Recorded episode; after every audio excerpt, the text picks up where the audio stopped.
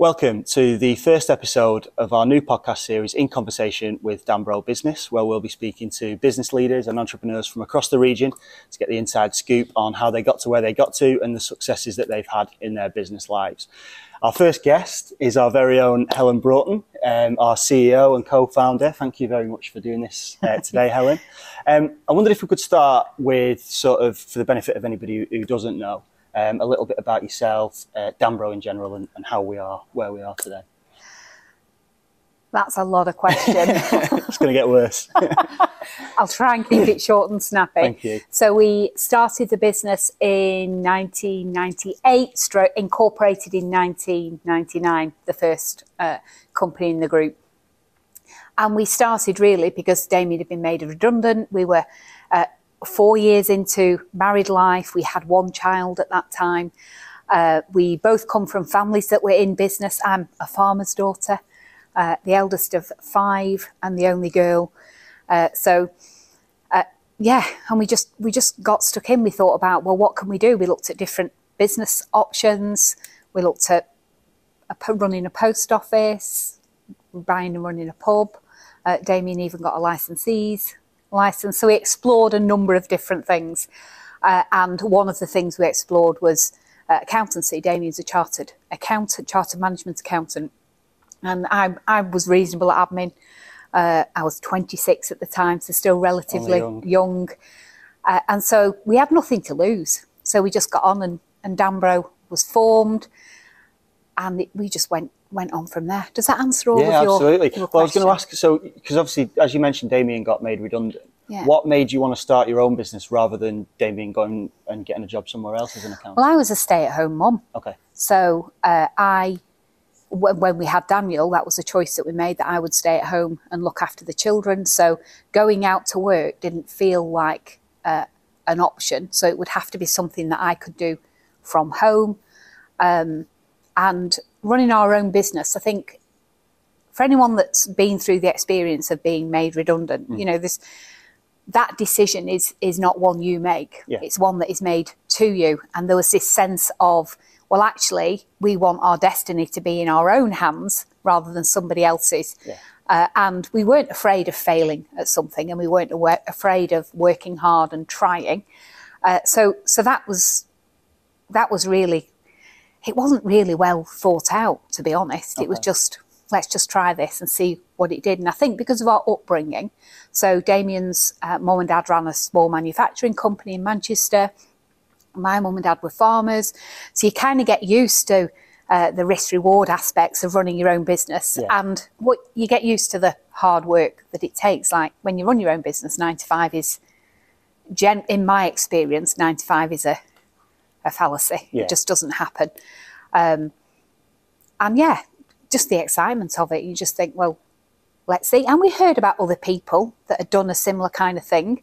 So then you think, well, if it's possible for them, why not for us? Yeah. And then you just get going. So one of the questions that we're going to be asking a lot of people is about how they sort of raise the requisite funds to start their own business and that sort of stuff. I'm assuming it was related to the redundancy that sort of pushed you into, let's we've got this pot, let's go. We had like, I think it was 2 or 3 grand. Right, okay. And Danbro actually didn't... The only thing it cost starting up was... we may have bought a computer. We might have already had one. But it was the advert, the cost of the advert in... Because back in the day, people bought magazines. And that's how you advertise for business, in the back of a magazine. So we paid for the advert with his redundancy money, and we were kind of... off. Yeah. You know, we sourced a lot of free stuff. I spent a lot of time on the phone to HMRC, finding out how to do things, a lot of research about how things were meant to happen. Initially, we may have even used free software, or we're very reliant on Excel and Word. You know, it was very manual. We still had paper files. We had a filing cabinet and the desk. We may have bought the filing cabinet, but the desk was an old one that we already had. We used a room in our house, so there were no overheads. We used our landline number back in the day when people still had landlines. We just started from there. And I think that's the beauty of when you start afresh and you don't really know a lot. Is you just think about, well, what we'll do for this. And then as you get bigger and you get more sophisticated, then you add in things that help you. Yeah. Like, I mean, I'm almost embarrassed to share this, but I remember every Sunday night I would go through every single file. There weren't a lot. There might have been like 12. Every single client file to look where we were up to. Really? Okay. Yeah. And these are hard copy files. Oh, yeah, yeah. You know, I took great pride in designing this file with all the different tabs for the different sections. And then we had an activity sheet that recorded everything we did, and we used to fill that in. So I'd have a look at what needed doing for that client that week. It was a very manual process. And I remember Damien saying to me, Helen, why don't you just put it all on an Excel spreadsheet? And then it'll, you know, you're looking in one place. And I went, oh, yeah, all right then. And that's what we did. Well, no, they can't be. Hacking wasn't a thing back in the late 90s. It probably was, but not in our awareness. So, yeah, we just, things like that. And then you learn as you go along. You make mistakes and you learn from mistakes. Wow. What about the dynamic between you and Damien? Because I'm right in saying you'd not worked together before that. No, well, a lot of couples do get into business together. How did that? We had. So we had actually worked together on a temporary contract. So we got married in '94 and I had a couple of miscarriages in the first year of being married. We didn't intend to have children so soon. But really, really shook me. And I ended up finishing, I worked for a local authority, and I think as our first child would have been due, I just didn't like the thought of staying in work. I grew up wanting to be just a mum and a wife. You know, if you'd have asked anyone I went to school with, it would be, what do you remember Helen wanted to do? I'll just get married and have children. So the person I am today feels quite alien from what I was back then. So anyway, so I finished my job. Fortunately, Damien earned enough for us to be able to live and pay the bills. And then I just got temp jobs from then after. And then when I got pregnant with Daniel, Damien was working for a car dealership that were really behind with some of the accounts, the purchase ledger and stuff like that. And I went there as a temp. So that was our first experience of working together. Okay. So we were in the same office. I think there were 3 desks. I worked on one big screen and Damien worked the other side of the screen. But I remember us pulling some ridiculously long days to get through the work. And he's a very patient man. He's very different to me in that respect. I'm more impulsive, slightly less patient, a lot less patient. And so it started. That was our first experience of working together. We have a really a good relationship. You know, we get on well with very different people. So we don't have a volatile relationship at all. So it was always quite it's always been quite nice. And then, so we started Danbro, but to be honest, we probably haven't worked that closely together because we've, different areas. In the early days, Damien was still working. You know, we didn't take any income for the first 3 and a bit years from the company. So Danbro had been going 3 stroke 4 years before we actually took any income from it. And I would be at home in the office. We had the children and Damien would be out doing his work. And he used to do take the client files with him. And do the accounts in the evening, and I would take the inquiries, and then if anyone wanted to actually speak to an accountant, Damien would pick those inquiries up and give them a call back. So that's how we did it. Wow. So we weren't in each other's faces, if you like. And then as the company has grown, I'm very much play to my strengths, which are probably more relational, more people orientated. Yeah. So I've always looked after people and HR. Yeah.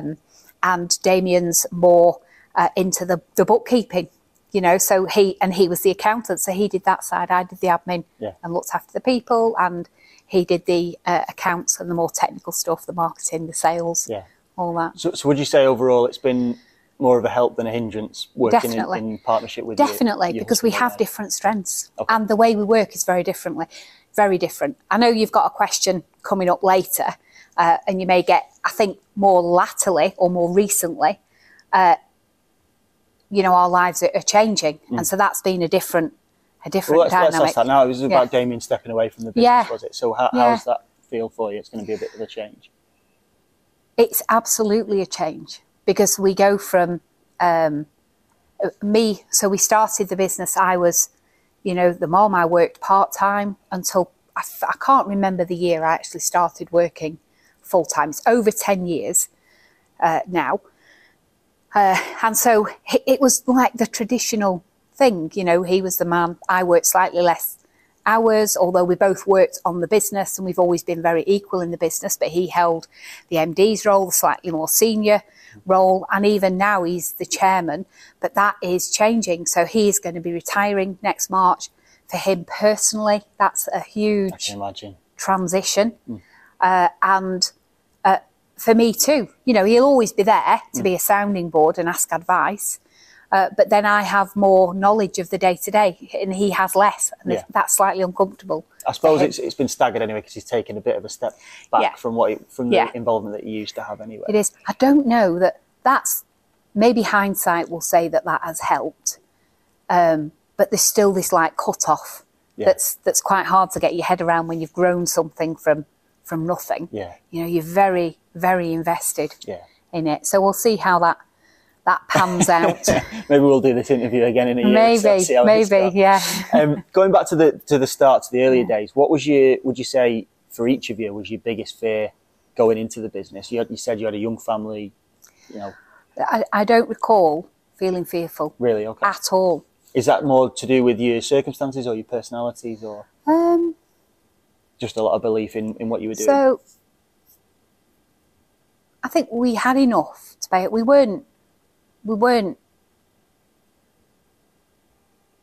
enough to pay the bills, to put food on the table. We weren't what you'd say rich. We just had enough. We could pay the mortgage, we could pay the bills, we could pay. And I think as long as we could do that, then it felt like the pressure was off. Okay. You know, there wasn't this sense. We lived on an overdraft. We lived on credit cards that weren't always paid off every month. That happened for a long time into the business. Okay. We didn't have, we had a business bank account, but we didn't pay the fees for an overdraft or a company credit card until we got much, much bigger and much, much more established. So we funded the business personally through our own, you know, overdraft and credit cards. But there was, I don't know, I suppose that's offset with your sense of excitement. You know, every time, I remember feeling so excited every time we got a new client. You know, it was like, oh my gosh, we've got another one. Yeah. There was almost this mixture of excitement, but this slight disbelief that this might actually be successful. It might actually do what we set out for it to do. And obviously it has done. Yeah, yeah. So I think the fact that we were younger, we weren't fearful of business. We had enough to live off. Okay. There wasn't really a fear. Yeah. You know, and I suppose it's kind of, it sounds a little bit like there was no plan B. Plan A was make it work, and there wasn't so much an option to I think there probably was a plan B, that in that if this doesn't succeed, we'll do something else. Okay. Okay. There was just this innate belief that if not this, then something else. Yeah. And we weren't precious about what it was, but we just do something. I think we probably would have just kept trying. Indeed, we'd already tried a couple of things that had not worked very well. If this hadn't worked, what do you think you'd have gone into? Pick one thing. Who knows? I actually do not know, because this has, it suited us perfectly, because we used what we had. And it uses both of your strengths. Yeah. I mean, we have a faith, and I remember, so we like pray about stuff, and I remember there's a verse in the Bible that talks about using what you have, investing in what you have.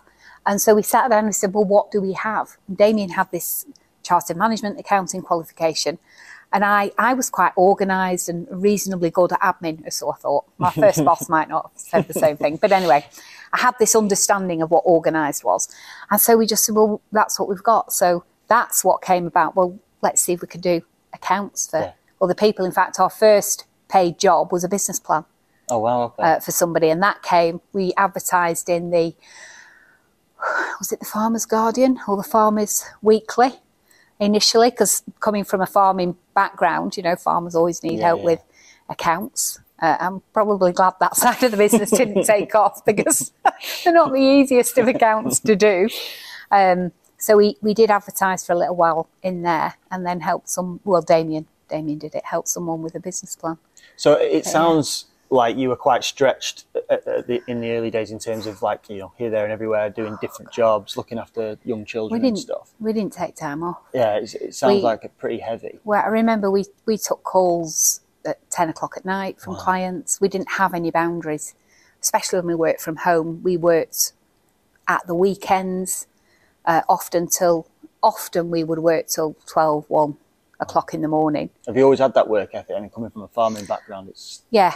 So me more so than Damien. We both have a strong work ethic, but he has much healthier boundaries than I would do. So we weren't afraid of the hard work. You just saw it as I'm saying in hindsight, we saw it as a means to an end. Yeah. The work was there, so we just did it. And originally, we never intended to set out and have this huge business. We just wanted enough to live off so that Damien didn't have to work for someone else. He could work for himself and we could pay the bills. Yeah. And then when that arrived, you realise that there are additional costs of running a business that we'd not properly... We didn't have a business plan or anything like that. Yeah. We didn't really understand what we would need. And then the business just kept growing and growing and growing. So we just kept working and working and working. I remember one year when the kids were little, I think I worked it out, including weekends, we had about 10 days off. Wow. And on some of the, I think we went to Bournemouth for a little holiday. We only had Daniel and Grace at that time. We had a lovely time. And we took client calls when we were on holiday. But do you know what? It didn't feel... It felt invigorating. Okay. Because something that you'd started actually was gaining traction. And you do have, I think when you're engaged in something and you have this energy that comes from somewhere, it's not a chore. Yeah. So I look back on those times with real, I suppose, fondness. Because so you were close to everything. Okay, so you wouldn't look back and say that you were guilty of putting the business's welfare ahead of your own? Oh, absolutely guilty of that. 100%. Oh, really? Okay. And do you regret that? Or one of my biggest regrets is our second child, Grace. When she was born, I went back to work when Damien went back to work. So he had 2 weeks paternity, and I went back in the office when his paternity ended. I would be horrified if... anyone was expected to do that now. Really? Yeah. So, but I say that I was working from home. My mum used to help a lot. Mum helped us start the business, and we had a family friend, a lady that we actually employed to come in, I think 2-3 days a week, and she would help look after the children. But one of my biggest regrets is not being around as much in Grace's first year. Mm. And I think that probably resulted in a better decision when our third child, Elizabeth, was born. Yeah. I actually did take a full 12 months out of the business. You learn as you go, don't you? Of course you do. But at the time, you don't regret it while you're in it. It's only when you look back and you think, I wish I could have been there a little bit more. But then you've got to balance that. That was the sacrifice. And the other bit, the business succeeding, was the reward. And I suppose going back 20 years. I mean, she's 23 now. 23 then. Mm. So mental health and work-life balance and all that wasn't, I suppose, spoken really about then as much now. Yeah. How would you say you manage that now? Your time, your mental health, anxiety, stresses, that sort of stuff. Is that something you've got better at over time? I think being more aware means you handle it better. I've been seeing a counsellor for 7 years, so. And it took me a long time to even admit that I did that. I grew up with a mum who was depressed. Right, okay. So I've been around, mental health. Her mum before her was on tranquilizers. Wow. Because they didn't prescribe antidepressants back in those times. You were on the hardcore stuff, tranquilizer. My mum too took them for a time. Not as much as my grandma, but for a little time. So I was familiar with mental health, but nobody talked about it in those terms. There was probably some stigma around it. Not like nowadays. Nowadays, it's much, much healthier in that, we openly talk about mental health. We openly inquire how you're doing, how you're feeling. We talk a lot more about feelings, and I'm a bit of a talker. Yeah. So I am quite an open book, so I will share stuff with you know, some friends, and that always helps, makes me feel a little bit better. And I've got better at noticing how I'm feeling just through the work that I've done with the counsellor, you know, about becoming more self-aware. So why do I react like that? Why do I feel that way about that person or this situation? And then, you know, having that awareness of actually, that's why. Okay.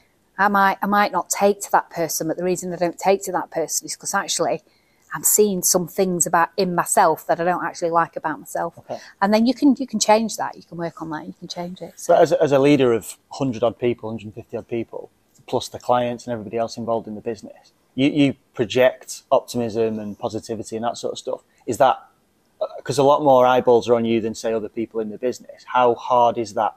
Do you have to fake it sometimes, or do you feel that you've got to sort of project that? I probably faked it more in the past than I do now. I think I've come from a really down-to-earth family. You know, my dad was a farmer, his dad was a farmer, his dad before him was a farmer. Things, people, you know, is it a spade is a spade? They say it how it is. Yeah. They're from East Lancashire, so mum's very much from a working class background. You know, dad was a miner, mum worked in the mills. You know, you don't pussyfoot around. Yeah. You know, it's straight talking, but it's really grounded, and so you never forget that you're human, that you're fallible. I remember here, you know, you know better than anybody else. And my dad is a brilliant example of that. He would talk to the Queen exactly the same as he talked to the dustman. And he's just always, and he still is that kind of person. I think I've got a bit of that sense of, do you know what, we're all human beings. And for some reason, some people end up in positions that are seen more successful than others. Yeah. Depends how you measure success, doesn't it? Yeah, I guess so. I've forgotten what your question was. Well, I suppose, what you were saying there links to my next question, which was about managing other people's mental health. And would you say your experiences of influence and shapes that? Because it is something that is taken very seriously within this company. You do feel that. Is that something you've actively sort of... Absolutely. Yeah. Absolutely shaped by my experience growing up and my awareness that... I don't know, just have my awareness of how much better I felt talking to somebody about sometimes just completely random stuff. Mm-hmm. And then realising that not everybody had that. And so actually as an employer who loves people and wants to see people do well and grow, you have to be a safe place for people to say, do you know what, I'm struggling, I'm not having a great day. Yeah. Or... I was up all night with, you know, whatever crisis happens, and life just happens, doesn't it? Yeah. People go through stuff. My own experience, you know, with miscarriages, Damien's experience, had a lot of loss in his family. And it knocks you. It knocks you, but you need people around you who just say, it's okay, I'll just walk with you on this little stretch of life that is going to be super, super tough. Mm. Then why wouldn't you do that? Why wouldn't you do that? Because the end result is somebody who is stronger, more resilient, more loving, more open, and they kind of do that for other people. So for me, it just felt a very natural thing to do. You know, I think it's very encouraging. It'll be very encouraging for people watching this to see somebody in your position talk about that sort of stuff. Because I still think even now, not enough people sort of go into that. In turn, going back to sort of the early part of the business then, and bringing people in. Did you find it difficult to trust new people? Because you're bringing people in who you've never met before to take on and continue what you and Damien have started. You know, a lot of our first employees were family. Well, yeah. So you grab whoever's willing. Our first employee was my auntie. Actually, she's married to my mum's brother, and this building was opened by her. Actually, Jubilee House. So Sharon, she was our first ever employee.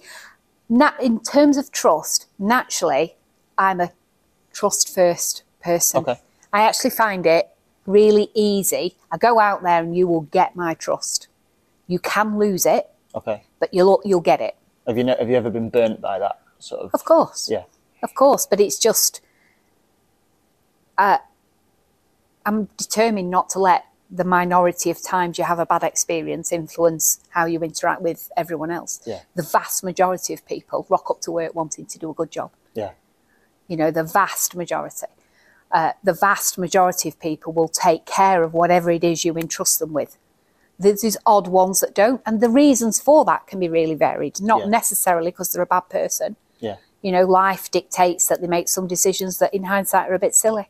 And you must have learned so much more about people over the last 20 years. Completely. In doing this. I have more experience of people who go completely above and beyond than I have of people who take the mick or take advantage. That's encouraging. In terms of being a delegator and transitioning to that, you mentioned that you've got 4 younger brothers, so I'm guessing that just came naturally. Absolutely came naturally. Yeah, anyone who's grown up in a farming family will know that they're probably not as advanced when it comes to gender equality as other sectors of society, and I hope that doesn't offend anybody.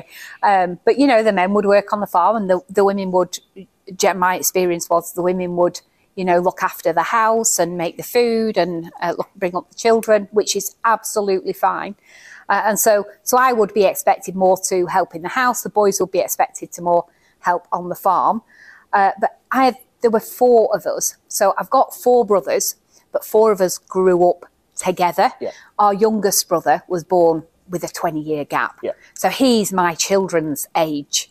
And he actually works in the business. But in terms of the first 4, the first batch, I call us, so there was me, 12 months younger is another brother, a 2-year gap, another brother, 11 months later, another brother. Right, okay. So there is 4 of us born within 5 years. So we were very close. And the boys loved fighting. You know, there was lots of play fights that went bad.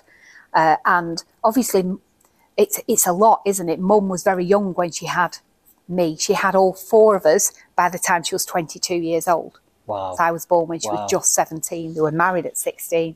They're on a little farm. Life is super, super hard. Yeah. We didn't have an indoor bathroom till I was 8 years old. I actually remember the first time we had a bath in our house. And when I say an indoor bathroom, I mean a toilet either. The toilet was outside. And even in my generation, you know, not everybody, it wasn't common that you didn't have an indoor toilet, maybe the generation before. So mum and dad worked super hard and had it super tough. So as the eldest and the girl, I was expected to help a little bit.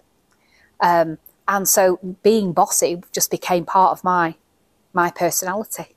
Or delegating, as you've more kindly put it. Well, they obviously got used to it, because a lot of I think all of the brothers at some point or other have worked here. So that's a testament to two still skills. Do. In fact, 2 do. One does a bit of part-time work as well as his other full-time job. But, yeah. So do you feel the pressure, though, away from family members in the business in terms of accountability and stuff? Do you feel accountable to the people that work? You've got, obviously, thousands of clients, thousands of... Yeah, it's my primary responsibility.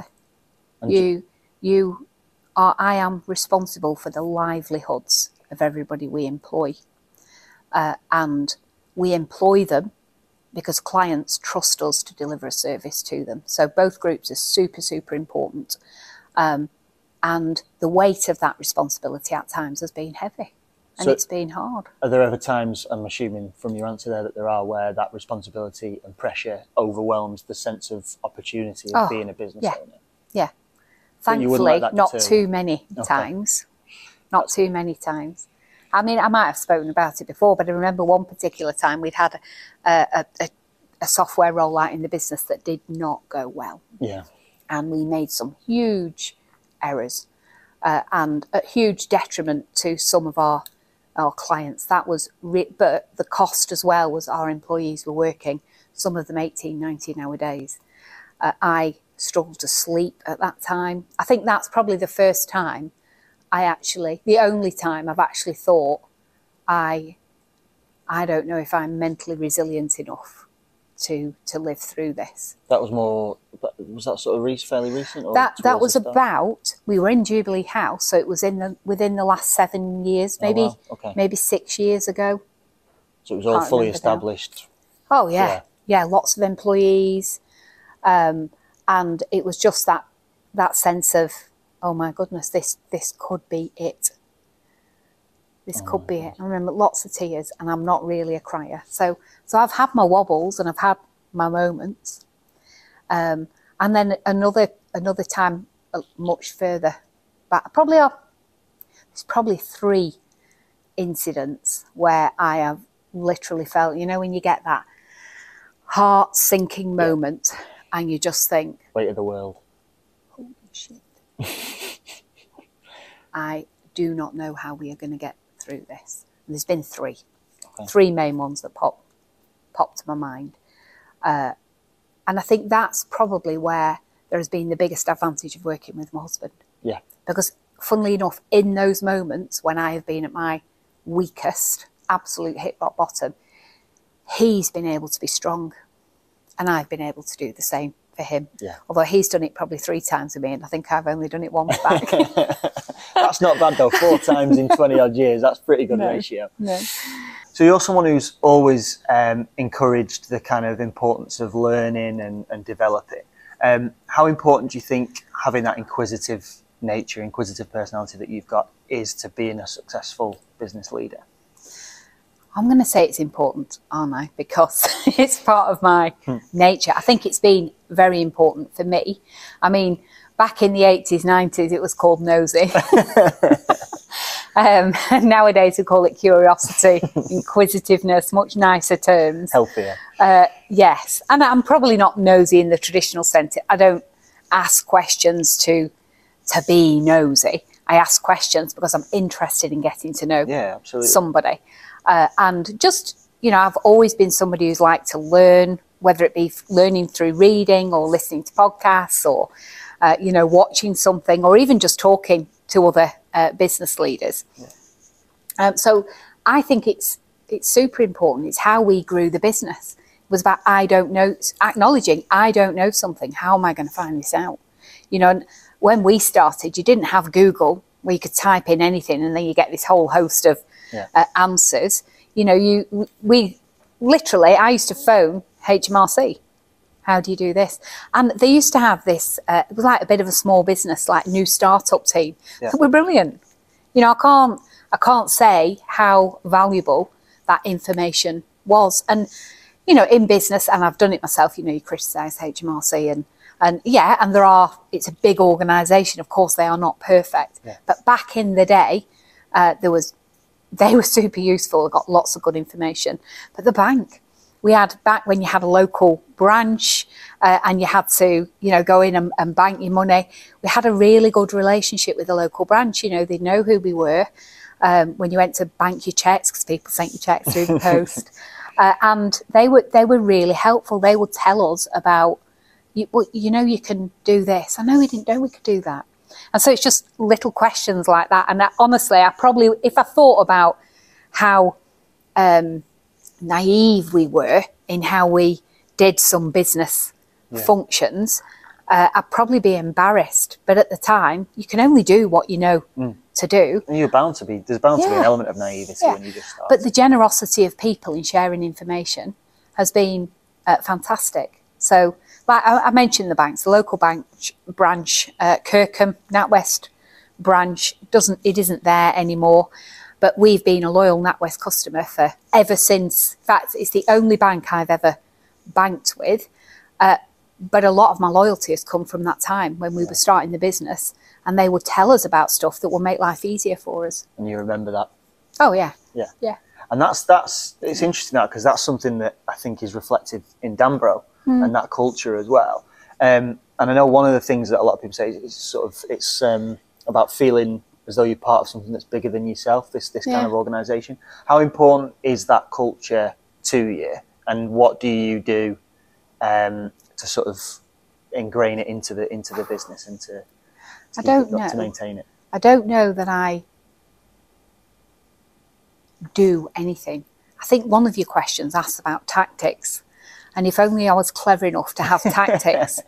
I think there was another question you asked me earlier, and I think there's something about my optimism you know, despite on occasions things being tough.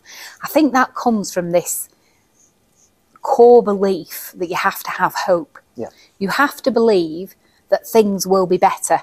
So when they're bad, you have to believe things will be. And I'm quite good at that. I'm quite good at saying this bad season won't last. Do you think that comes from your faith? I think a lot of it comes from my faith, yeah. And life experience. Yes. You know, I've just turned 50. So I've got to get that in, haven't I? You don't look it. Got to get that in. You can keep your job. And, you know, you learn that there are seasons. There are ups and there are downs. And that is like life and it is like business. There are good times and there are bad. But one thing is for sure, the bad times do pass. Yeah. They do pass. They may come back again, and I'm pretty sure they will. But it's okay because it does get better. And I think that's the hope, that's the belief that I have to have. And probably that comes through in my leadership in some positive ways. But on occasion, you know, I don't know, maybe I can come across as a bit dismissive of, you know, bad, oh, it'll be fine. It'll be fine. I try hard not to. Yeah. But, you know, I am aware that I probably would want to sweep the bad stuff under the carpet and just wait till it's all gone. But when you're leading a business, you can't do that. You've got to face it. Yeah. I often talk about having a can of worms. So you open the can and there's all these worms. You've just got to look the worms in the eye and get rid of them one by one. And it's hard at times. But looking forward then, as you just said there, how much time do you personally devote to strategy, forward planning? I know you do lots of strategy days with the directors and with the managers and stuff. How important has that been for you? And how much of that would you suggest other business leaders do? It's very much personal because we're all wired slightly different. And one of my, so we did something called the Clifton Strengths Finder. One of my top 5 strengths is futuristic. Mm-hmm. So looking at the future is something I'm quite good at. I don't find hard. What I probably find harder is translating that into some kind of methodical, logical plan. I can talk about it, I can inspire, I can vision, but then translating it to a step-by-step process. Something more tangible. I find a bit harder. I would much rather inspire someone else to do it, okay. I think. But the reality is I can't always do that. Yeah. So I probably feel that I need to spend more time than I do looking at the future and where we're going to be. But I'm acutely aware that you are not going to get the best if I do it alone. When you were growing the business, was that the case though? When you were in the earlier days? I think in the earlier days we were just very reactive. The business just came to us. Yeah. We did engage a marketing company, and that did help grow us in the early years. And that Damien sorted all that out. Yeah. So yeah, we just grew. We were in a sector that was growing, and we were well positioned. And it just we just reacted. I think latterly, when your business kind of stops growing and you enter a bit of a dip, which has happened. I've lost my train of thought. In terms of looking into the future, both whilst you were growing the business and I think as the business got bigger, we needed some more some structure, because communicating with everybody about your plans and how things are going to be different, how things are going to get better, how you're going to improve, how you're going to grow, how you're going to evolve, become more and more important. And you can't do that unless you have a plan. You can do it when you're all sat in the same office. That's dead easy. You probably do it every single day. But as we've got bigger, that need to communicate what we're doing and where we're heading becomes more essential. And so you have your plans. And communication is still something we need to get better at. Yeah, and now that we're at now that the company's at the level that it's at, and you're at the level you're at, as somebody who's achieved a lot in life and in business, what's your driving force to continue now? Like Damien's stepping away, obviously for different reasons, but why don't you? You know, why do you want to carry on? What do you want to do? What do you still want to achieve? I suppose that's quite a lot of questions. It's a good question. I suppose it speaks to what motivates me. Yeah, what gets me out of bed in the morning. It's not money. I mean, I suppose you could say we're at a time of life and we've achieved a certain amount of success, so we have what we need. We have more than what we need. We absolutely do. And I'm grateful for that, because that takes away a lot of pressure.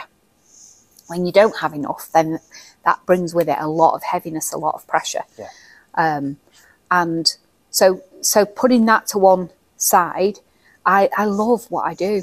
Do you know what? I love coming to work. I had a meeting this morning with the HR team. So our head of HR is on maternity at the moment. So we've got two less experienced but very able young ladies who are helping look after everybody and do what needs. And I had a great meeting with them this morning. You know, they're coming in with ideas. And I think what I do well is I think I empower quite well. Mm-hmm. And I probably because naturally I'm a delegator, so I will delegate. But what I don't do is delegate so that I have nothing to do. Mm-hmm. I am always a believer that you, I suppose this comes from maybe my dad and my background with hard work. You have got to, I would hate to think that people don't think I work hard. Yeah. And I'm not saying that's a right thing. I don't necessarily think it is. But I would never ask anybody to do something I wasn't prepared to do myself. So if I asked you to work late, I would be like, I will work late with you. Yeah. You know, if I ask you to come in early, I'll come in early with you. Like, I will often be the one that opens up this building in the morning when our usual person is that, don't they? On the whole. Well, I don't know if they see it. A lot of people do, I think. And I don't need people to see it, but I would hate people to think that I was asking them to do something that I wasn't prepared to do myself. Yeah. So I say that, so I delegate, I have that, and then I have this. If you don't delegate, how do people learn?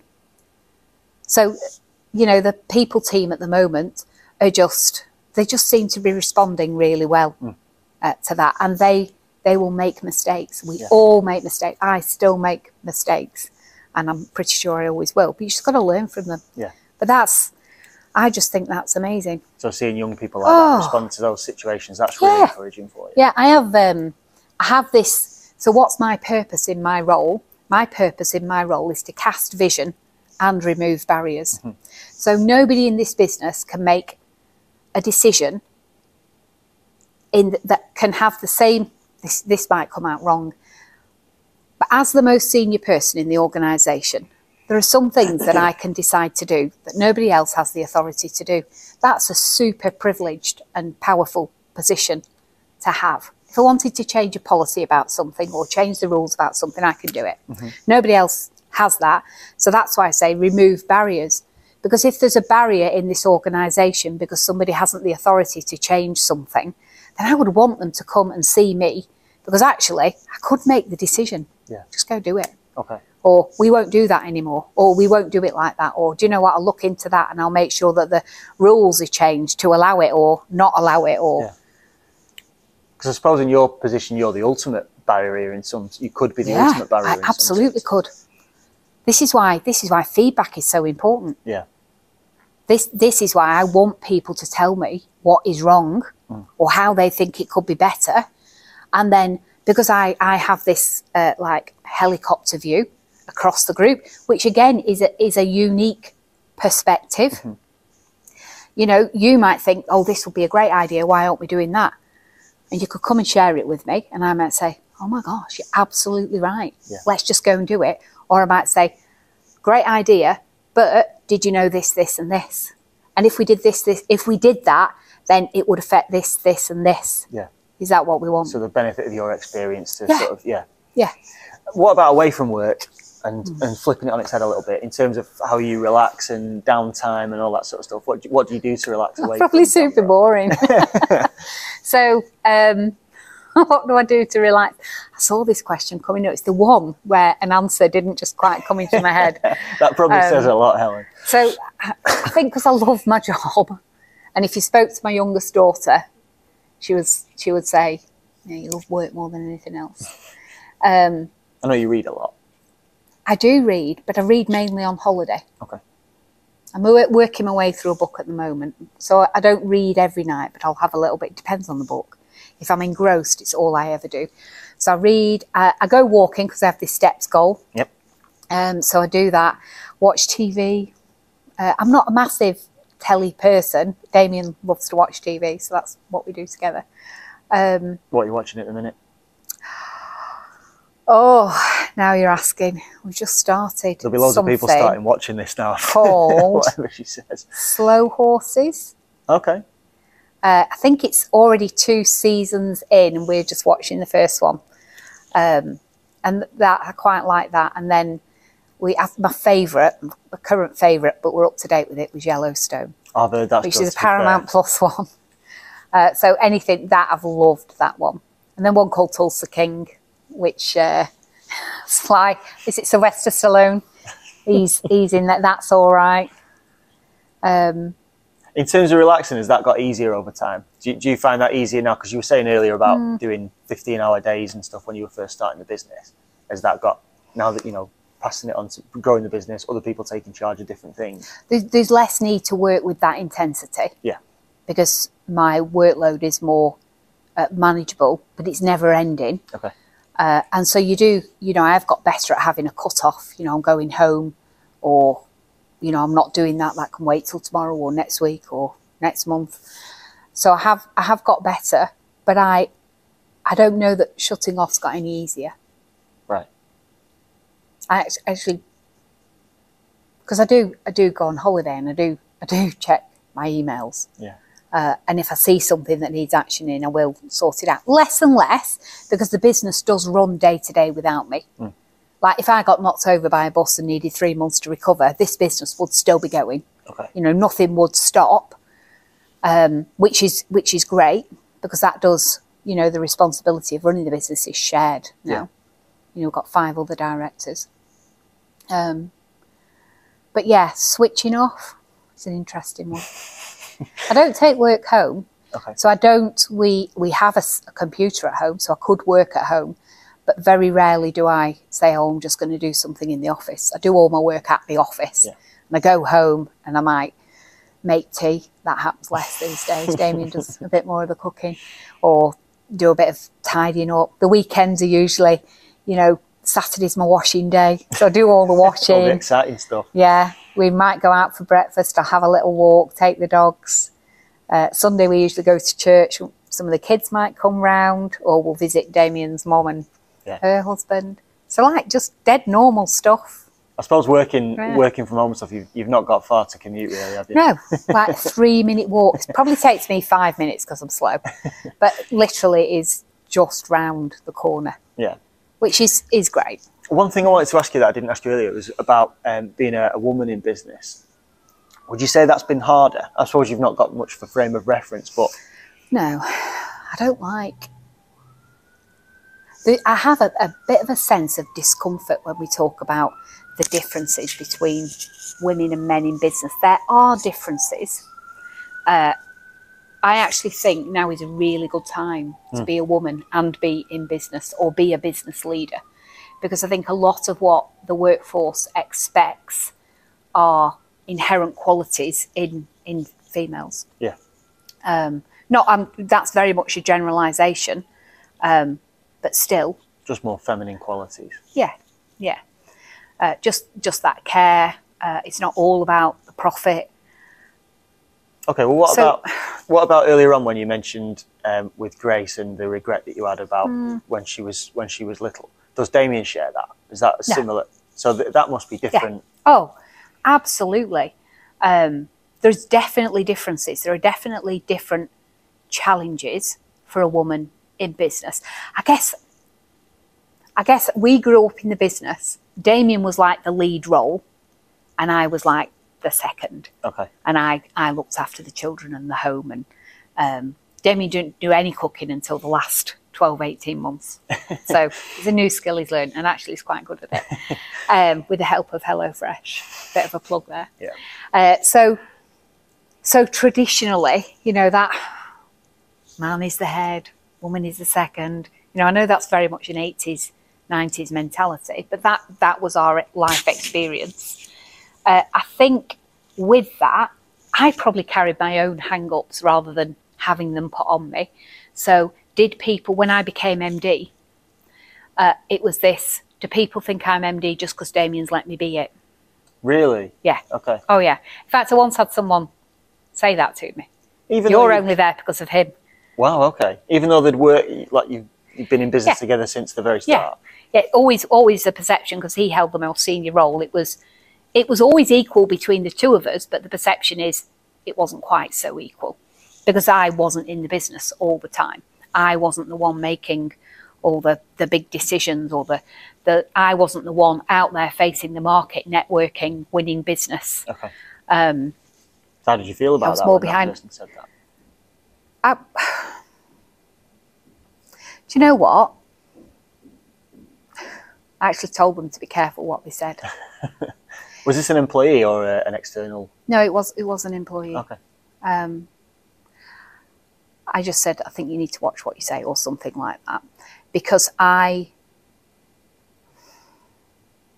was probably an uncharacteristic reaction for me. But I just felt, do you know what? I've paid my dues. Mm. I've actually earned where I have got to, and I've worked just as hard, differently, but just as hard, and the sacrifice has been just as definitely. You know, just the same. We both made sacrifices. There were different sacrifices, but it doesn't mean they were any easier or any less or worth less. So I think being a woman in business, I think you have more difficult decisions when it comes to balancing family and work. And I think it's probably one of the contributing factors as to why we don't have more women in leadership. Yeah. Because some women choose not to make that sacrifice. Do you know what? Hats off to them. I suppose they have the choice. They have a choice to make. Whereas a lot they make another kind of sacrifice. It just looks different. You know, they sacrifice their career potential or their earnings potential. You know, and they choose to invest in this human being and give them the absolute best start. Yeah. I made a sacrifice. I did that in the early years, but then at work, absolutely, you know, and the sacrifice was I wasn't around as much. Yeah. You know, for the kids, I wasn't always there when they finished school. Mm. And it's just different, isn't it? And you make a choice. And I think it's right that you always have that choice. Yeah. And I don't think men have to make that choice to the same extent that women do. Yeah. And I would fiercely protect that choice. So would you have, if you were to give one piece of advice to a budding female entrepreneur, what would that be? So a piece of advice I once had, and at the time I worked part-time, but I just knew, do you know, one day I'd like to run this business. Mm. And it was before Damien was even thinking of ever stepping down as MD. And had he annoyed you that day? No, I just think, do you know what? I just recognised that I had this ability to lead. Yeah. And actually, I was probably quite good at it. But more than that, bloody loved it. Yeah. You know, I just liked getting to grips with things and seeing how things could pull together. And, you know, and it... Anyway, so, and I remember chat at a business coach I was seeing at the time saying, but I could never be MD because I work part-time and I love working part-time. Flip side of this, I actually loved being a stay-at-home mom. And some of my most treasured times were when I used to go out with my friends and have lunch in the day, or I'd go around the house and I'd get all my jobs done and I'd be done for like 11 o'clock. You know, and then I'd do other things. I'd be there to pick the kids up, chatting in the school playground. I love like, pottering round at home, tidying up and making tea and doing those domestic things. I actually super enjoy that as well. And so, but she said to me, she said, why not? She said, Helen, you can have it all. And I said, and she said, it's your business. Why can't you be a part-time MD? And I hadn't got a good enough answer, but you know, that really inspired me. She taught me that I don't have to conform to what I think is the traditional MD. I don't have to operate in the same way that Damien operated. I don't have to work the same hours. So for any woman who has aspirations to run a business and have a family, I would say work out a way you can have it all. Yeah, there's no reason. Because you don't have to conform. Jobs don't look 9 to 5 anymore. You know, just work out what you need to do. A bit of both. Wow. And what about, in general, you've probably answered this question already, but what's your favourite thing about owning your own business now or when you started or whenever, however you want to answer that question? Oh my gosh, the power. And I say that from just, I have a big heart, but do you know what? The power that you have, when you run a business that is, has some success, yeah, you have such power to make a difference. And I get so much joy out of that. It's, yeah, it's untrue. Like the stuff we do with Operation Orphan. I love the fact that we have the ability to do stuff like that. Or even something as simple as, you know, an employee might need a certain thing. And you can say, you know what, I'll get that sorted for you. You know, it's just that. It is. Power feels like such a dirty word, doesn't it? And really, but actually, if you find yourself in a position with any kind of power, and we all have it to a certain extent, how you wield it is makes such a difference. Don't use it to clobber people. Use it to be a stepping stone or a ladder and help people climb up. That's what the one thing. It's always the thing that pops to my head. Well, I'm glad you mentioned that, because like, we haven't covered Operation Orphan, we haven't covered the Danbro Foundation, any of that sort of stuff. Do you think if you'd not gone into business with Damien, do you think if you'd not started Danbro together and you'd not got to where you got to in business, you know, you've got an MBE, you're a deputy lieutenant, you've got, you know, you're on the boards of different charities. Do you think you'd have got to that if you hadn't started your own business? Would you have even wanted to, I suppose? I think having the business and it being, you have a business and it has a profile, doesn't it, in your locality through your employees and through the networking that you do as a business leader. And so that gets you noticed. So these opportunities come. So I do think if we hadn't have done Danbro, we'd have done something else. So maybe that something else would have led to those same opportunities. Would I have actively pursued any of those opportunities? Perhaps not, because I don't think I'd have had the confidence. I think as the business has grown and as I have grown as a person, you get a bit more confidence, or perhaps I could do that. You know, or, you know, I didn't have such a high regard for my abilities. You know, had lots of hang-ups around not having a degree, not finishing my A-levels, you know, not having that traditional business experience. Like, I've only been a business leader in my own business. Do I really deserve to be here?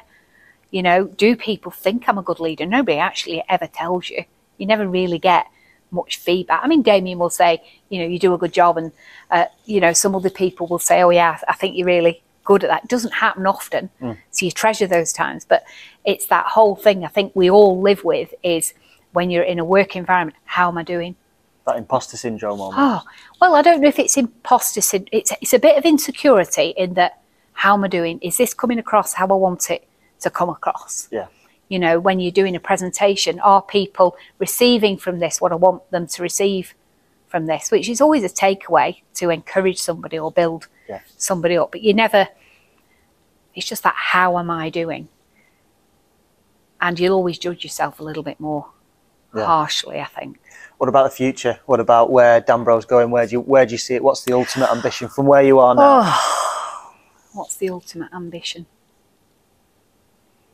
I don't know. To be bigger, to grow, to be better, to see more people succeed and flourish, to be more of a positive influence.